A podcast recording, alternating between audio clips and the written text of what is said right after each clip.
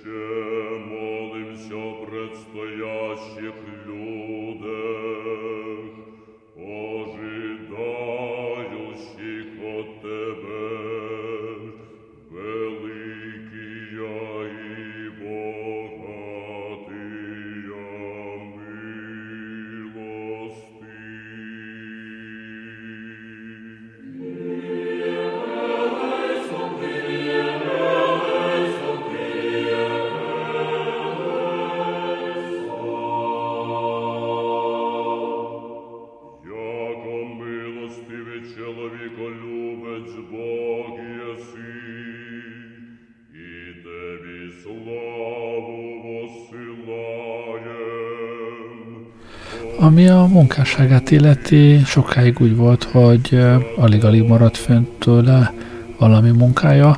Igazából nem is annyira a zenem művei miatt volt ismert, hanem azért, mert írta egy a maga korában egészen kiválónak mondható zeneelmélet, illetve a zeneszerzésről szóló könyvet, amivel egyébként meghaladta a korát a, még a nyugati zeneelmélészek előtt ő írta le először a Quintkört például.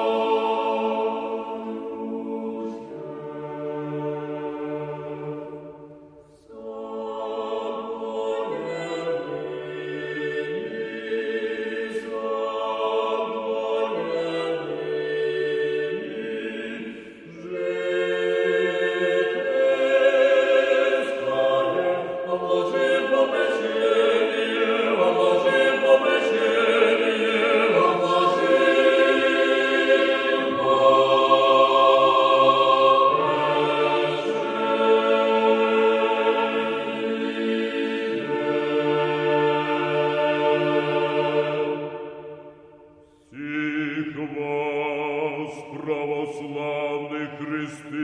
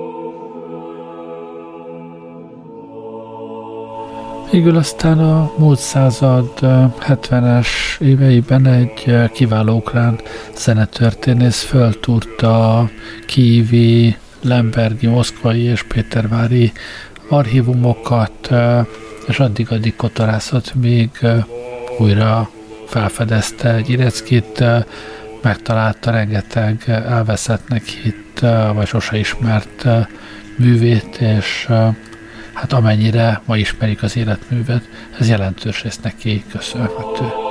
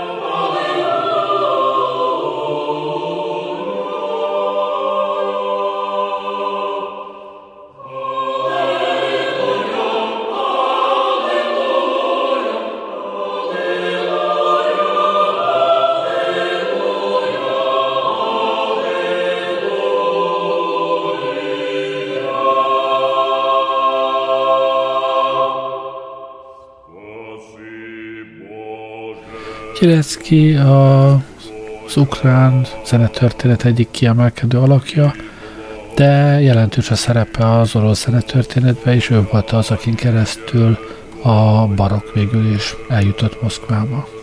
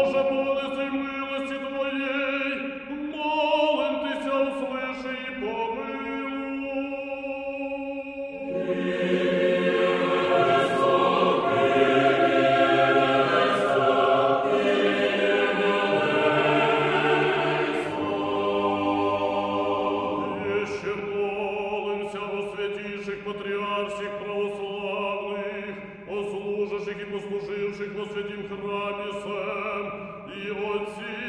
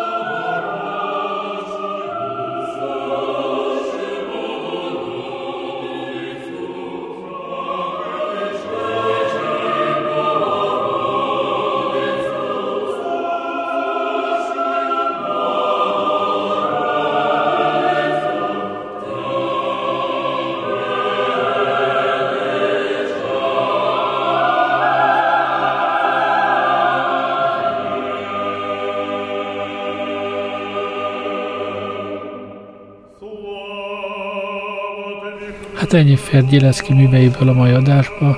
Köszönöm, hogy velem voltatok ma este. Jó éjszakát kívánok. Gerlei Rádiózott.